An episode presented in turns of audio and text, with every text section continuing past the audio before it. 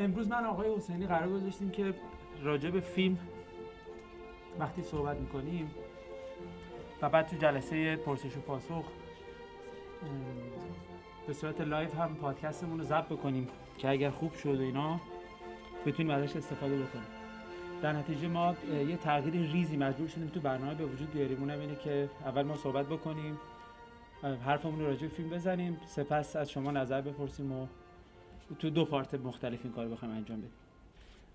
من به محسن پیشنهاد دادم که راجع به فیلم اینجوری صحبت بکنیم که مثل همون فرمت پادکستمون که چرا از این فیلم خوشمون میاد چه دلایلی باعث شد از این فیلم خوشمون بیاد و در نهایت جنبندی بکنیم. این دلایلی که باعث شد از فیلم خوشمون بیاد تبدیل میشه به محتوای اصلی پادکستی که الان داریم ضبط می‌کنیم و البته گفتگویی که قراره با شما داشته باشیم.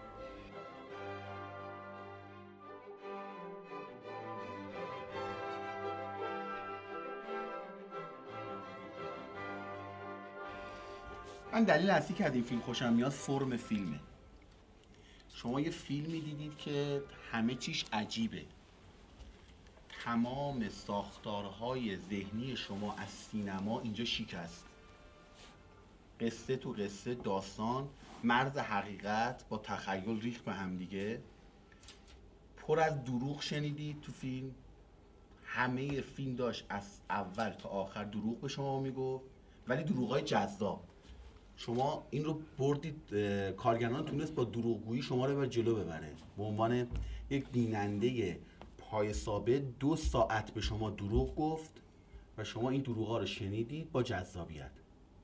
من می‌خوام این شبیه سازی کنم که این اتفاق رو شما قبلا هم تجربه کردید. بار اول نبود که دیدید. فقط شاید بار اول رو پرده سینما همچین دروغگویی ها رو دیدید. شما قبل از این هم با این فرم های متناقض با هنر مواجه شدید. شما وقتی که ترانه خارجی رو گوش می‌کنید ازش لذت می‌برید بدون اینکه بدونید چی داره میگه چه اتفاقی داره تو ذهن شما میفته حالا متن انگلیسیشو کار ندارم اما فرض کنید شما دارید یه ترانه آفریقایی گوش می‌کنید. بعد میگید من خیلی از این ترانه خوشم اومده. بعد ازتون می‌پرسید از چیش خوشتون اومده؟ در واقع اونجا هم همین اتفاق تو ذهن شما افتاده ها. بدون اینکه بدونید چه اتفاقی افتاده دارید با یک فرمی از زیبایی شناسی مواجه میشید که براتون جذابه. شما قبلا تو شعر هم همین تجربه رو کردید شما وقتی که شعر میشنوید در یک فضای پر از دروغگوییه. یعنی اصلا شعر هرچی که دروغ میگه جذابتره. من چند نمونه از شعر برای شما بخونم. همین رو با هم تمرین کنیم. ببینید که شما شعری رو بیشتر دوست دارید که بیشتر براتون دروغ میگه. هرچی دروغاش جذابتره شعر براتون جذابتره. یه شعر از شاملو هست. پس پشت مردمکانت فریاد کدام زندانی است که آزادی را به لبان براماسیده گل سرخی پرتاب می کند ورنه این ستاره بازی هاشا چیزی بدهکار آفتاب نیست. شما چند سطر سراسر دروغگویی شنیدید الان؟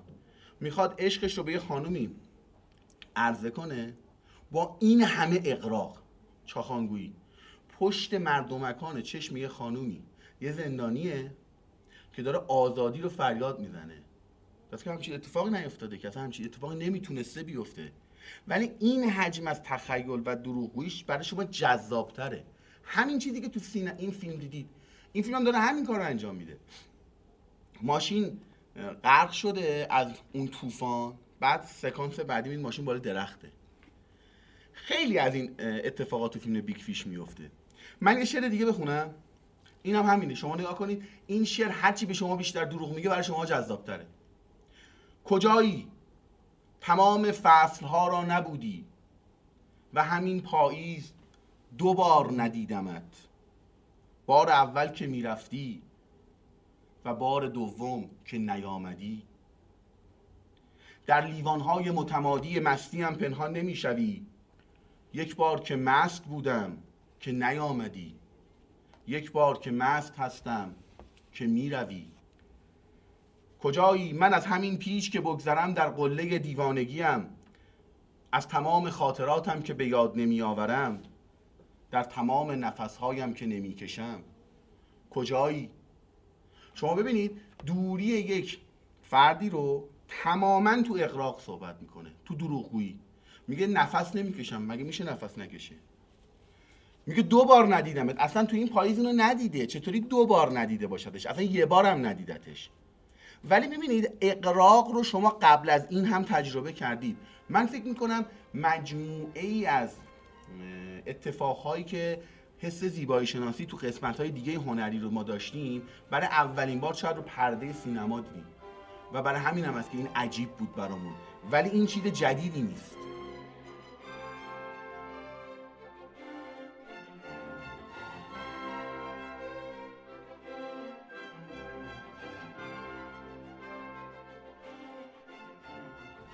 من 5 6 تا 7 تا تم مختلف توی این فیلم دیدم که نویسنده بهش پرداخته بر اساس اون رمانی که البته ساخته شده فیلم از روش.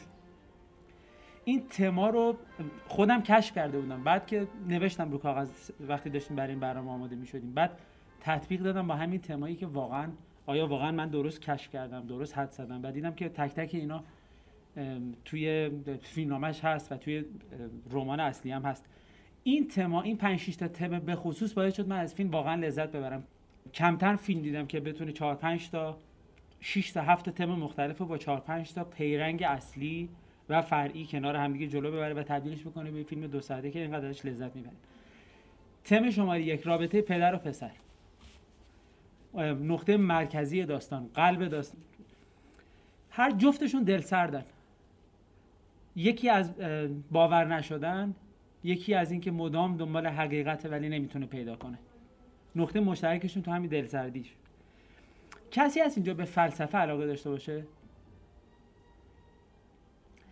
خدا رو بعضی دارن سر تکون میدن من دارم می‌بینم. آره ما یه فیلسوف خیلی خیلی مشهور داریم فیلسوف آلمانی که فیلسوف مورد علاقه من محسن هم هست به نام هایدگر. یه جمله خیلی جالبی داره. راجع به یک فیلسوف دیگه ای صحبت می‌کنه هایدگر. میگه که اون عین جملهش این اون زندگی کرد فکر کرد و مرد. این جمله که هایدگر داره چجوری میشه؟ تطبیق پیدا بکنه با اتفاقی که تو این فیلم داره میفته. دنیا میاد ادوارد بلوم دنیا میاد زندگی می‌کنه و میمیره. شکل دنیا آمدنش خاصه شکل مردنش هم خاصه.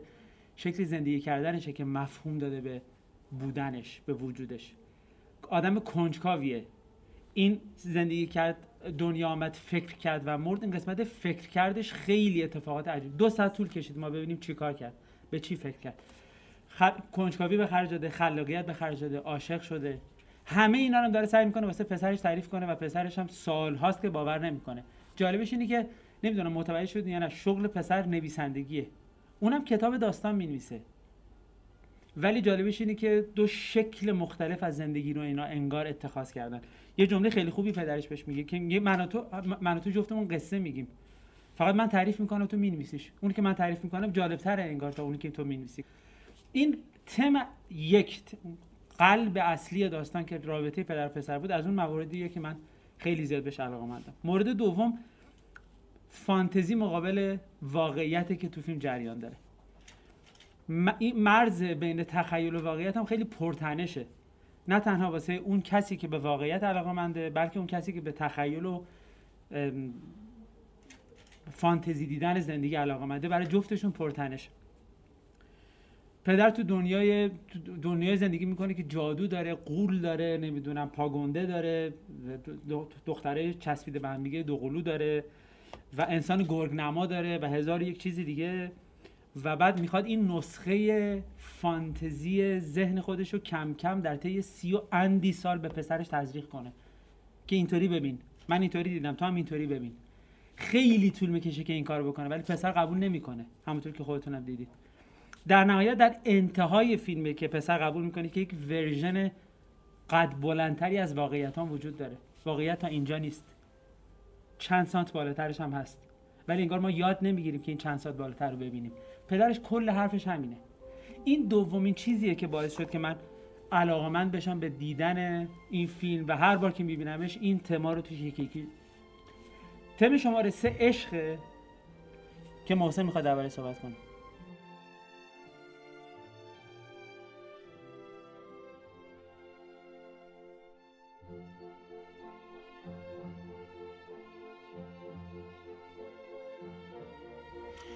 عشقی که تو فیلم در موردش صحبت میشه که جای جای فیلم از اولش هست حالا با اون نماد حلقه ازدواج و پایبندی که وجود داره اما یه حالت خیامی داره. اگه قرار باشه شبیه سازی کنم تو ادبیات فارسی خیلی خیامیه.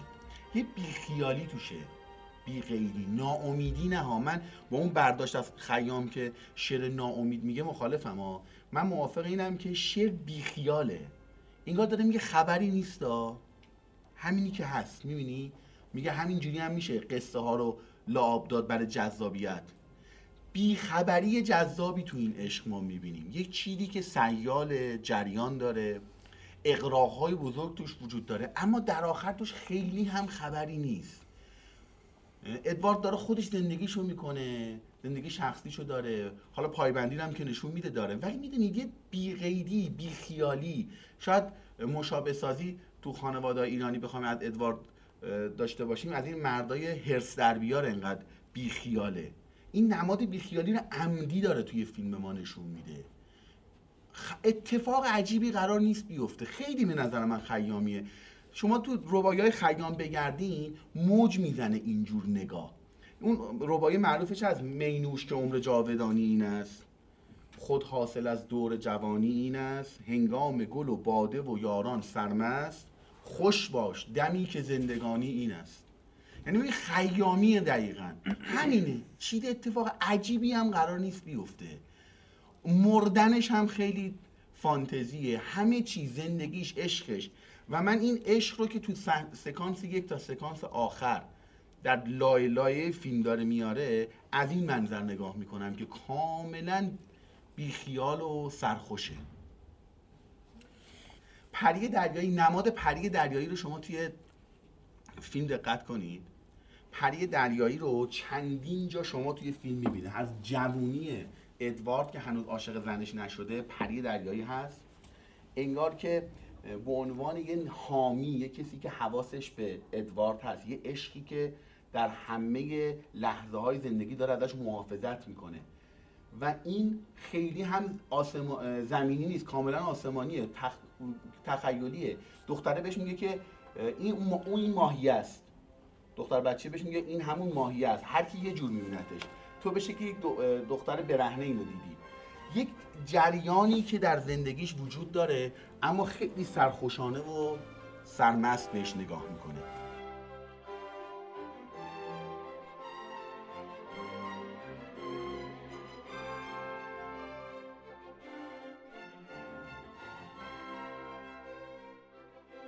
تم بعدی که تو فیلم جاریه مرگه. از اونجا که هر وقتم که ما پادکست پر می‌کنیم یه فیلمی یک موضوعی راجع به مرگ اگر باشه من به محسن میگم بذار راجبش من صحبت کنم. علاقمندم نسبت به این مفهوم اینجا هم قرار شد که من در این مورد صحبت کنم. فیلم پرنوره کدره. غیر از سکانس آخر که پدر فوت می‌کنه که شفاف میشه تصویر مابقی فیلم کمی کدره ولی خیلی پرنوره. علیرغم این همه پرنور بودن و جادویی بودنش فیلم به شدت روی تم مرگ داره میچرخه. مبحث اصلیش مرگ. از لحظه اول سکانس اول میگه بیا تو چشم این جادوگره نگاه کنیم ببین کی میمیریم. چهار تا بچه رو با concept مرگ داره آشنا می‌کنه. و جالبش اینه که تاریخ هم براشون می‌ذاره. میگه تو این موقع میمیری تو این موقع میمیری. کل فیلم انگار روی این ماجرا داره میچرخه. خیلی طول می‌کشه که ویل پسره با حساسیت های اساطیری پدرش بخواد جور بشه جور در بیاد و بپذیره که مرگ به اون شکلی که پدرش داره می‌بینه مرگ رو بفهمه درکش بکنه بگه مرگ پایان یه زندگی نیست. بازم از هایدگر نقل می‌کنم. اصولا هایدگر معتقده وقتی بحث مرگ به وجود میاد مرگ انتها نیست. امکان یک چیز جدیده. امکان به وجود اومدن چیز جدیده. و حالا نه به شکل خیلی فلسفی ولی فکر می‌کنم تو لایه های دوم سوم داستان قطعا نویسنده به این موضوع پرداخته و می‌دونسته. و اصلا با آرای هایدگر آشنا بوده. یا این شکل شیوه نگاه کردن به زندگی و مرگ مخصوصا آشنا بود فارغ از اینکه ما چقدر باش موافقیم یا نیستیم ما این ماجرا رو بذارید کنار. ولی می‌تونه از ماهی شروع بشه از یه برکه کوچیک شروع بشه تبدیل بشه دوباره به ماهی و راه پیدا کنه به دریا و اقیانوس. این شکل نگاه از مرگ مفصل جالبی بود که تم بعدی این فیلم بود برای من جالب بود. موضوع بعدی شجاعته. ادوارد بلوم به شدت آدم شجاعیه. اولین کسی که توی فلسفه اولین کسی که فیلسوفانه به مبحث و کانسپت شجاعت نگاه کرده تا اونجا که من بررسی کردم ارسطو بوده. خیلی تعریف های عجیب غریب و جالبی هم از مبحث فلسفه داره. خیلی جالبه. دو سه تاشو بخونم براتون ببینید. از نظر ارسطو فلسفه یه جور فضیلته. ورچو بهش میگن به انگلیسی. یه جور فضیلت یه جور هنره. هنرم ترجمه کردن اینو. برتری اخلاقیه. میگه آدمی که شجاعه نسبت به آدم X نسبت به آدم Y اگر شجاع باشه برتری اخلاقی داره. بعد توضیح میده چرا. میگه که بین سه چهار تا چیز باید یه خط متمایز کننده بذاریم. بزدلی بی گری و شجاعت. میگه اگر شجاعت داشته باشی متعادل کننده این سه تا صفت در زندگی شماست که هر لحظه ممکنه باش روبرو بشید. مثال هم می‌زنه اولا که ارسطو معتقده که آدم شجاع فقط از چیزی میترسه که ارزش ترسیدن داره. اینا رو همه رو می‌خوام بس کنم به ادوارد بلوم ها. یکی یکی همش بعد میگردیم بعضی صحنه‌اش نگاه می‌کنم. میگه که شجاعت یعنی اینکه بدونی از چی باید بترسی و چه جوری باید مقابلش عکس نشون بدی. اگر ازش بترسی ندونی چه جوری عکس نشون میدی این میشه بی گری میشه بزدلی. طبق تعریف ارسطو. یعنی چه سه تا خصوصیت اساسی داره شجاعت. برای ارسطو این مهم نیست که با ترسات روبرو بشی. چیزی که ما 24 ساعت به هم دیگه میگیم. دکتر روانشناس هم که می‌بینیم همینو بهت میگه. میگه برو با ترسات روبرو شو. این کارو بکن این کارو بکن که فوبیات از بین بره. از نظر ارسطو حداقل این شکلی نیست. مهم اینه که چرا باید باهاشون روبرو بشی؟ و اصولا اون چیزی که ازش میترسی چیه؟ چیستی اون موضوعی که ازش میترسی خیلی اهمیت داره واسه ارسطو اینجا خودش نکته مهمی رو نشون میده که اگر تو خواستی یک زمانی به ترسات غلبه بکنی دلیل این غلبه رو باید بدونی. بعد خود به خود روش پیدا کردن اون غلبه رو هم کشف می‌کنی. حداقل به زعم ارسطو که این شکلی. ببینید داستان الیاد و اودیسه رو شنیدید؟ جنگ ترووا رو شنیدید از بزرگی که یه عالم سرباز توشه اینا. هومر توی اون داستان از زبان هکتر پرنسسی که اون پرنسی که داره اون جنگ ترووا رو ران می‌کنه و راه اندازی می‌کنه خیلی جالب میگه. میگه که یه روز هکتر میره پشت روی بالکن قصرش وای میسته و میگه امروز قرار حمله کنیم به فلان جا. هر سربازی که فرار بکنه وقتی برگرده من میکشمش. شما حق فرار کردن ندارید از این جنگ. و تهدیدشون می‌کنه به مرگ. خیلی از سربازا بر نمیگردن به خاطر اینکه می‌دونستن اگه برگردن قرار کشته بشن. همین اتفاق تو جنگ جهانی اول هم میفته در جنگ جهانی اول و البته نه دوم رسما کشورهای مختلف به سربازاشون به کسایی که نیروهایی که زیر دستشون کار می‌کنن میگن اگه برگردید محاکمه نظامی میشید. شما حق فرار کردن ندارید. بعد من داشتم فکر می‌کردم این سربازایی که میرن کشته میشن شجاعن. واقعا آدمای شجاعی هن. یا اینکه می‌دونن که اگر ریسک بکنن و برگردن ممکنه کشته بشن پس اون کشتن رو به این کشته شدن و به این کشته شدن دارن ترجیح میدن. واسه ارسطو اینجا خیلی اهمیت پیدا می‌کنه که اگر میری به چه دلیلی داری میری؟ واسه کی داری میری؟ زندگی تو واسه چی داری به ریسک میندازی و به خطر میندازی؟ و همه اینا تقریبا میشه گفت همه اینا رو توی ادوارد بلوم میشه دید.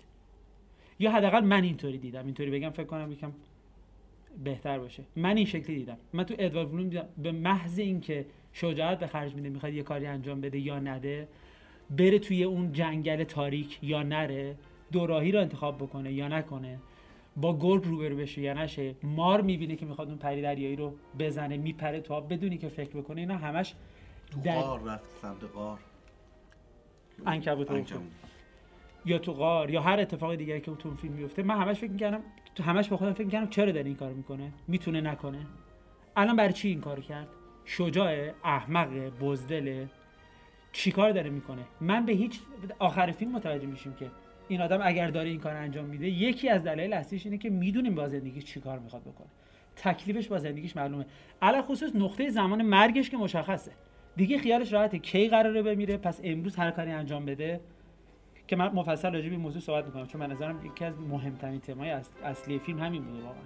که تو اگه بدونی کی میمیری چه اتفاقی برات میفته واسه من این تعریف فلسفی از شجاعت به زعم ارسطو تا حدودی همپوشانی داشت با کاراکتری که نویسنده جان آگست واسه این کتاب واسه ادوارد بلوم نوشته.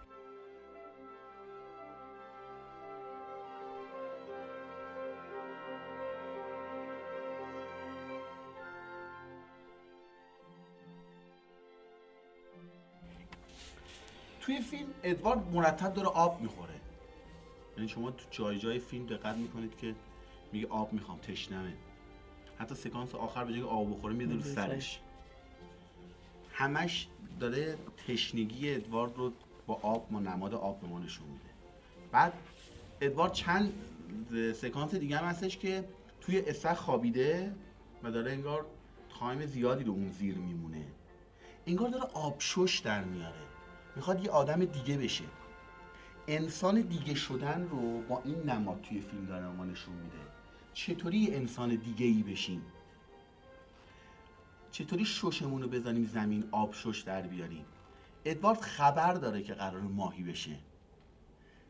شجاعانه وارد زندگی شده پذیرفته و بارها هم به پسرش میگه که اتفاقا من واقعی هم. چون من می‌دونم چه خبره. من می‌دونم زمان مرگم کیه؟ به خاطر همین شجاعانه همه جور زندگی رو انجام میدم آماده انسان دیگر شدنم. من می‌تونم از این چیزی که هستم به یه سمت دیگه هم حرکت کنم. و این رو خیلی هنرمندانه توی فیلم تیم برتون نشون میده. با نماد تشنگی ادوارد همش دنبال آبه. و من از اون صحنهش خیلی خوشم میاد که با همسرش دم اون وان نشستن. و این وقتی که میاد بالا نفس کشیدنش که انجام میده به لبخند می‌رسه. انگار اون پایین احساس آرامش داشته. تمرین ماهی شدن رو قبل از مردن انجام داده. خبر داره که داره چیکار می‌کنه. و خیلی ظریف به یک انسان دیگر شدن داره اشاره می‌کنه. من از این سکانس از این ریزکاری فیلم خیلی خوشم اومد. آخرین تمی که من خیلی جذب شدم تم تنهایی و پذیرش بود. یه اتفاق خیلی جالبی پیرنگ فرعی خیلی جالب توی فیلم هست که اون صاحب سیرکه گرگه. شبا گرگه. احتمالا با این داستانه فولکلور آمریکایی اگر آشنا باشید متوجه میشید که این شبا از یه ماه کامل که میشه ساعت دوازده شب به بعد این افراد تبدیل میشن به گرگ و صبح دوباره آدم میشن. حالا کاری اصلا به اون قسمتش نداره این گرگه حمله هم می‌کنه حتی به ادوارد بلوم و می‌خواد بدرش. اولین کاری که می‌کنه اون وکیلش و دوست صمیمیش که سالهاست داره باش کار می‌کنه تفنگ آماده می‌کنه گریه می‌کنه. ولی این تفنگو در میاره که بخواد شلیک بکنه چون می‌دونه که یه روز قرار بوده شلیک کنه. تفنگم نمه دسته.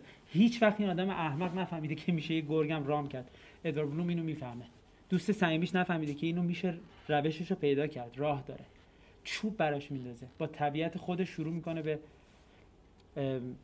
کشف کردن یه راه حلی واسه اینکه این این گرگو بشه رامش کرد. یه جمله خیلی خوبم میگه. میگه همان شب من متوجه شدم که بیشتر چیزهایی که شما بد یا شریر می‌دانید به سادگی تنها هستند و فاقد ظرافت های اجتماعی هستند. هر کس که تنها است هر کس که شروره فاقد ظرافت اجتماعی به آدمای شریری که می‌شناسید فکر کنید. به آدمای بدی که می‌شناسید فکر کنید.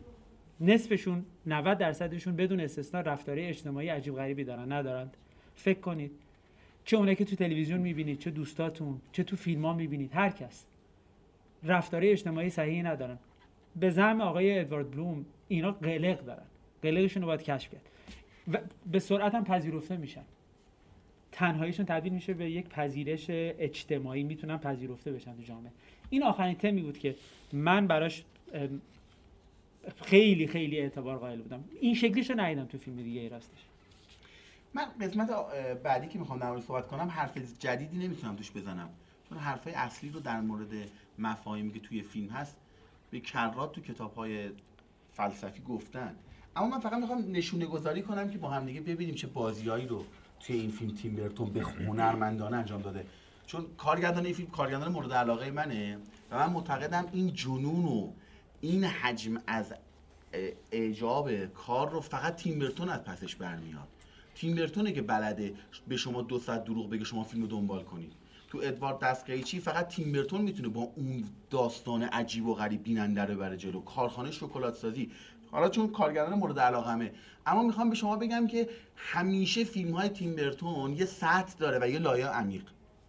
همیشه این رو توی فیلماش جلو می‌بره. یعنی اگر قرار باشه شما فقط غرق داستان ظاهری این فیلم بشین یه لذتی می‌برید. اما لایه های خیلی زیادی داره. شما ببینید با زمان چه بازی جذابی می‌کنه تو فیلم. یعنی اون مفهوم بیخبری و اصلا خبری نیست تو دنیا رو چقدر جذاب بالا پایین می‌کنه. میگه حتی زمانش هم خبری نیست. دختر بچه ای که این تو اون شهر دیده و هشت سالشه و بعدا دختر بچه عاشقش میشه وقتی که از این شکست می‌خوره جادوگری میشه که تو بچگی ادواردو دیده. ببینید بازی با زمان رو چه هنرمندانه چیده. یعنی حتی می‌خواد بگه زمان هم توی این دنیا اهمیتی نداره.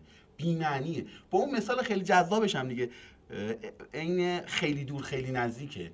میگه که من الان 8 سالمه تو 18 سالته. و این خیلی دوره. ولی بعدا که من بشم 38 سالم تو میشی 48 سالت و این خیلی نزدیکه. بازی با زمان رو خیلی هنرمندانه جلو می‌بره. خیلی مفاهیم دیگه توی فیلم از پرحرفی میشه. من می‌خوام فقط بگه آزادیش هم اشاره کنم.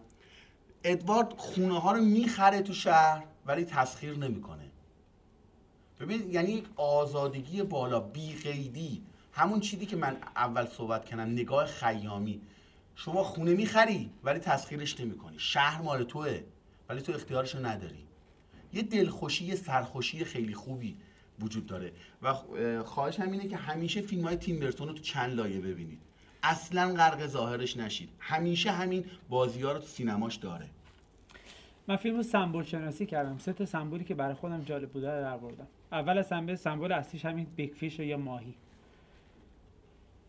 اول فیلم که ماهیه ماهیه. ماهی که نمی‌تونه اسیر بشه شکار بشه. بعد در یک جایی از فیلم بشه به سرعت تبدیل میشه به خود ادوارد بلوم. یعنی ادوارد بلوم تبدیل به ماهی میشه. بعد در انتهای فیلم هم ادوارد بلوم دوباره ماهی میشه. یه جایی خود ادوارد بلوم میگه خانم منم زن منم همسر منم همین ماهی است. واسه به دام انداختنش بعد فقط حلقه بهش بدی.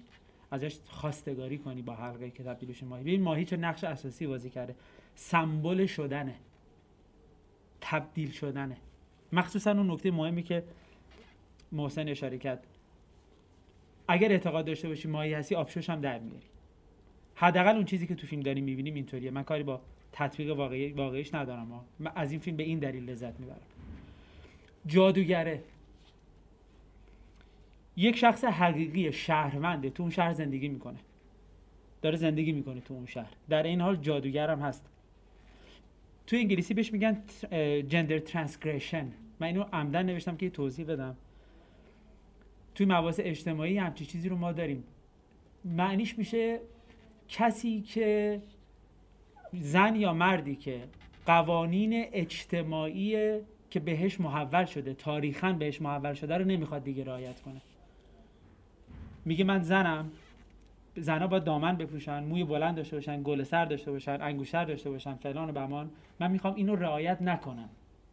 من می‌خوام جوری دیگری زندگی کنم. نقش اجتماعی من می‌خوام تو اجتماع عوض کنم. خیلی هم داد و بیداد داره می‌کنه بین فمینیستا. حتی همین امروز که داریم ما هم صحبت می‌کنیم. تو ایران کمتر چون در این مورد خیلی صحبت نمیشه.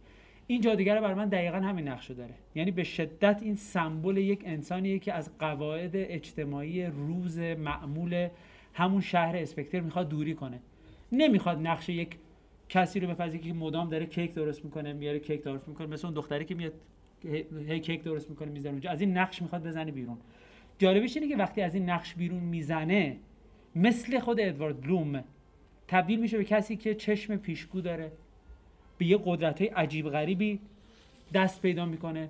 یعنی به یه شکلی داره تشویقت می‌کنه نویسنده که اگر قواعدی که فکر می‌کنی به عهدت گذاشته جامعه تاریخا به عهدت روی شونت گذاشته شده رو کنار بذاری می‌تونی تبدیل بشه به چیزی دیگری. در این فیلم خانم تبدیل شده به جادوگر. سوی ترسناک داره. خونش کجه. چشمش گربه داره. صدای زوزه گرگ میاد. ولی همین آدم بسیار مهربونه. در گوشش هم موقعی که داره از شهر میره بیرون بهترین با بعدا می‌فهمیم که چی بهش میگه در گوشش. بهترین توصیه می‌کنه. این فقط و فقط به این دلیله که اون قواعد اجتماعی که به عهدهش احتمالا گذاشته شده رو کنار گذاشته.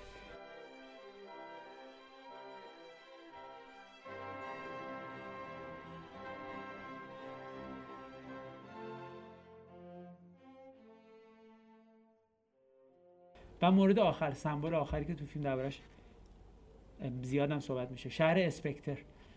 من به دلیلی که با انگلیسی سر کار دارم معنی Spectre رو می‌دونم چیه ولی برای این جلسه امروزمون رفتم از سه چهار تا مدخل مختلف تو دیکشنری معنی Spectre رو در آوردم ببینید چه جالبه. اسم شهر رو که یادتون میاد Spectre که رفته توش. دیکشنری کمبریج نوشته Spectre یعنی یک اتفاق ناخوشایند که در آینده ممکنه بیفته. دیکشنری وبستر نوشته روحی که از کالبدش جدا شده و قابل دیدنه. دیکشنری آکسفورد نوشته بود که اسپکتر یعنی شبه. بعد من با خودم فکر کردم که چجوری این چجوری رفت پیدا می‌کنه به این شهر؟ چرا اسم این شهر باید اینطوری باشه؟ ببینید مشخصاتش این شهر سمبولیک من بهتون بگم. تب... میچرخیم تبدیلش می‌کنه به همین معنی به همین اسمی که روش گذاشته شده. اول اسپکتر از بقیه جامعه جداست. روح جدا. از کالبد شهر جدا یه شهر دیگه است. تازه شهریه که از خط مستقیم هم بهش نمی‌رسی. باید از یه جای خاصی رد بشه می‌تونه کلا جدا از دنیا زندگی کنه. رابطه شهری خودش رو با دیگران هم حفظ نکنه ولی خودش بتونه از پس خودش برگرد قوانین خودش رو داره. سطح رفاه و هماهنگی و اون یونیتی و اون هارمونی بین همه مردم حفظ هیچ کس به هیچ کس انگار برتری نداره. سپکتر یه نماد یک شهر آسمانیه. نور خیلی خوب داره. شما یه بار دیگه فیلم رو ببینید می‌بینید که اسپکتر تنها جایی که خیلی پر نوره. هم از این ریسه ها و از پشت شهر هم خیلی نور زیاد داره همه خاصهاتش برآورده میشه. اما جالبش اینه که همین آدم آقای ادوارد بلوم متوجه میشه که این شهر شهرش نیست که باید توش بمونه. این همه خوبی داره. یه, یه چیزی شبیه مثل اوتوپیا دیگه. تقریبا مثل اوتوپیاست ولی جالبش اینه که ادوارد بلوم میگه من اینجا نمی‌خوام بمونم. همین شهری که این شکلی سمبولیک داره یک کاراکتر داره اصلا توی فیلم ادوارد بلوم میگه من علاقه من نیستم اینجا بمونم. ترجیح هم اینه که شما تو همین انزوای خوشحال خودتون بمونید. من برم با واقعیت دیگه که بیرون احتمالا برام قراره به وجود بیاد دست و پنجه نرم کنم.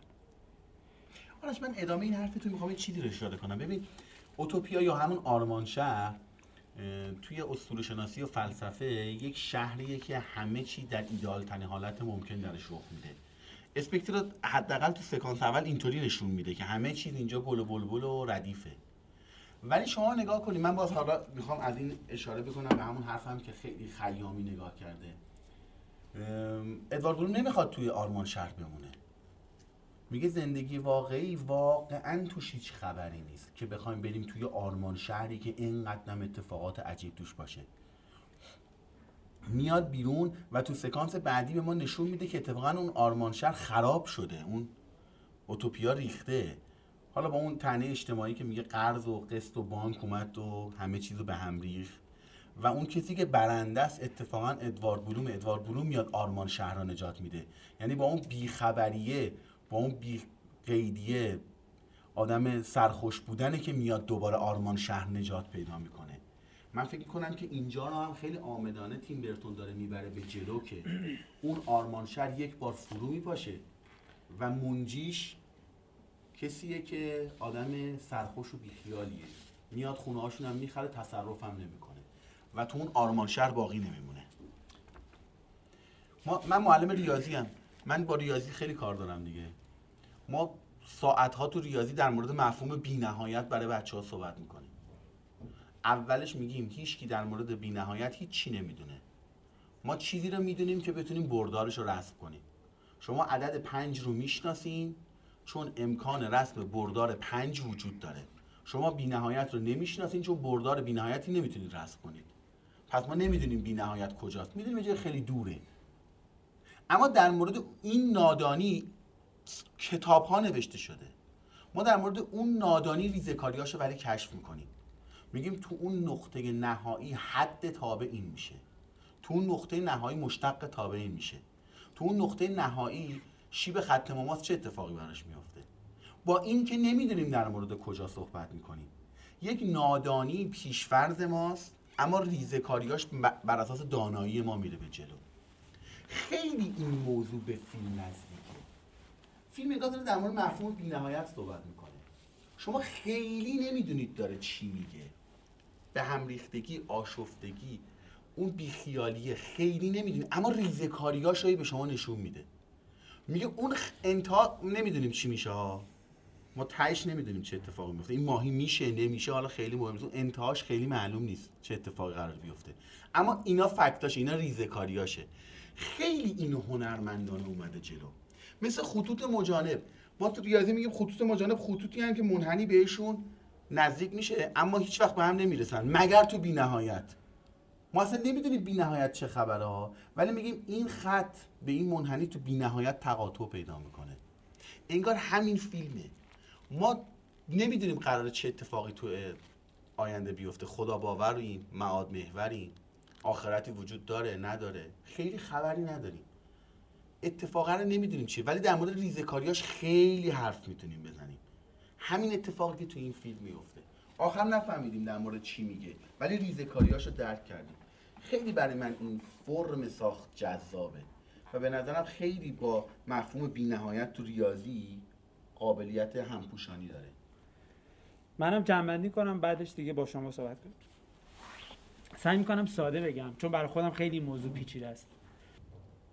محسن همیشه توی صحبت که می‌کنیم از منظر شاعرانه و ریاضی نگاه می‌کنه به مسائل. همیشه همین کارو می‌کنه و منم خیلی لذت می‌برم از این کاری که می‌کنه. منم سعی می‌کنم از اون ور پوشش بدم موضوع مورد بحثمون رو که چندگانه باشه حداقل. ماجرا از این قراره که اگر قرار باشه که از منظر فلسفی من به این ماجرا نگاه کنم این شکلی می‌بینم. ببینید. می‌خوام برگردم به هایدگر دوباره. ببینید چه جمله جالبی داره. میگه انسان ها اول هستند اول وجود دارند. سپس هویتشون مشخص میشه. پیش هایدگری این شکلی فکر نمی‌کردن. مدام راجع به هویت انسان که باید چیکار آدم بکنه صحبت می‌کردن. ولی هایدگر میاد میگه که میشه این قاعده رو برعکسش کرد. تو اول راجع به اول وجود داری. اول به وجود میای تو این اتاق میای تو این سالن اول وجودت مشخص میشه سپس هویتت معلوم میشه که کی اومده تو. متوجه میشید؟ هایدگر میگه تو دنیا وارد شدن و به دنیا اومدن هم همین شکلیه. تو اول وجود داری سپس مشخص می‌کنی که این وجودت چه هویتی باید داشته باشه. به نظر من ادوارد بلوم داره همین کار می‌کنه. تکلیفش در ابتدا که مشخص نیست اول وارد دنیا میشه. تمام طول زندگیش هم داره تلاش می‌کنه به خودش هویت بده. این بودنش رو تعریف کنه. به نظر من کاملا هایدگری. یعنی یه جور اصالتی داره به بودن خودش به باشندگی خودش میده. با چی؟ اول از همه از روزمرگی فرار می‌کنه. نکته شماره دوم باز دوباره تعریف هایدگری. میگه انتخاب کردن یعنی اصالت داشتن یعنی بودن. همون لحظه اول مشخص میشه ادوارد بلوم نمی‌خواد این راهو بره میگه اون راهو می‌خوام برم. مدام داره در طول فیلم انتخاب می‌کنه. و باز به تعریف هایدگری اگر تو انتخاب بکنی یعنی بود اگر تمام نبات ها و تمام اون وظایف اجتماعی خودتو که به عهدت گذاشته در جلو بری که هیچی. بودنت که تو حاله ای از ابهامه. اما به محضی که بگی اینو نمی‌خوام اینو می‌خوام. این راه نه اون راه. این کفش نه اون کفش. چون داری انتخاب می‌کنی تو به بودن خودت داری اصالت میدی. جمله آخر. پارمنیدس فیلسوف خیلی خیلی بزرگ مال زمان یونان باستانه. میگه که سوال اصلی بشر از خودش اینه که چرا هستندگان هستند به جای اون که نباشن. میگه باید این از خودمون بپرسیم. چرا هستیم؟ می‌تونستیم نباشیم. اگر هستیم باید معنی داشته باشه. ادوارد بلوم تمام تلاشش رو در طول فیلم داره می‌کنه که به هستی خودش معنی بده. به پسرش هم میگه این شکلی ببین. از واقعیت چهار سانت بالاتر رو ببین. یه چیز دیگه هم هست. شاید این اصلی ترین و کلی ترین دلیلیه که باعث میشه برای بار چندم من فیلم رو ببینم. و ازش لذت ببرم ازش یاد بگیرم. یا حداقل بهم یادآوری بکنه که انتخاب چقدر اهمیت داره.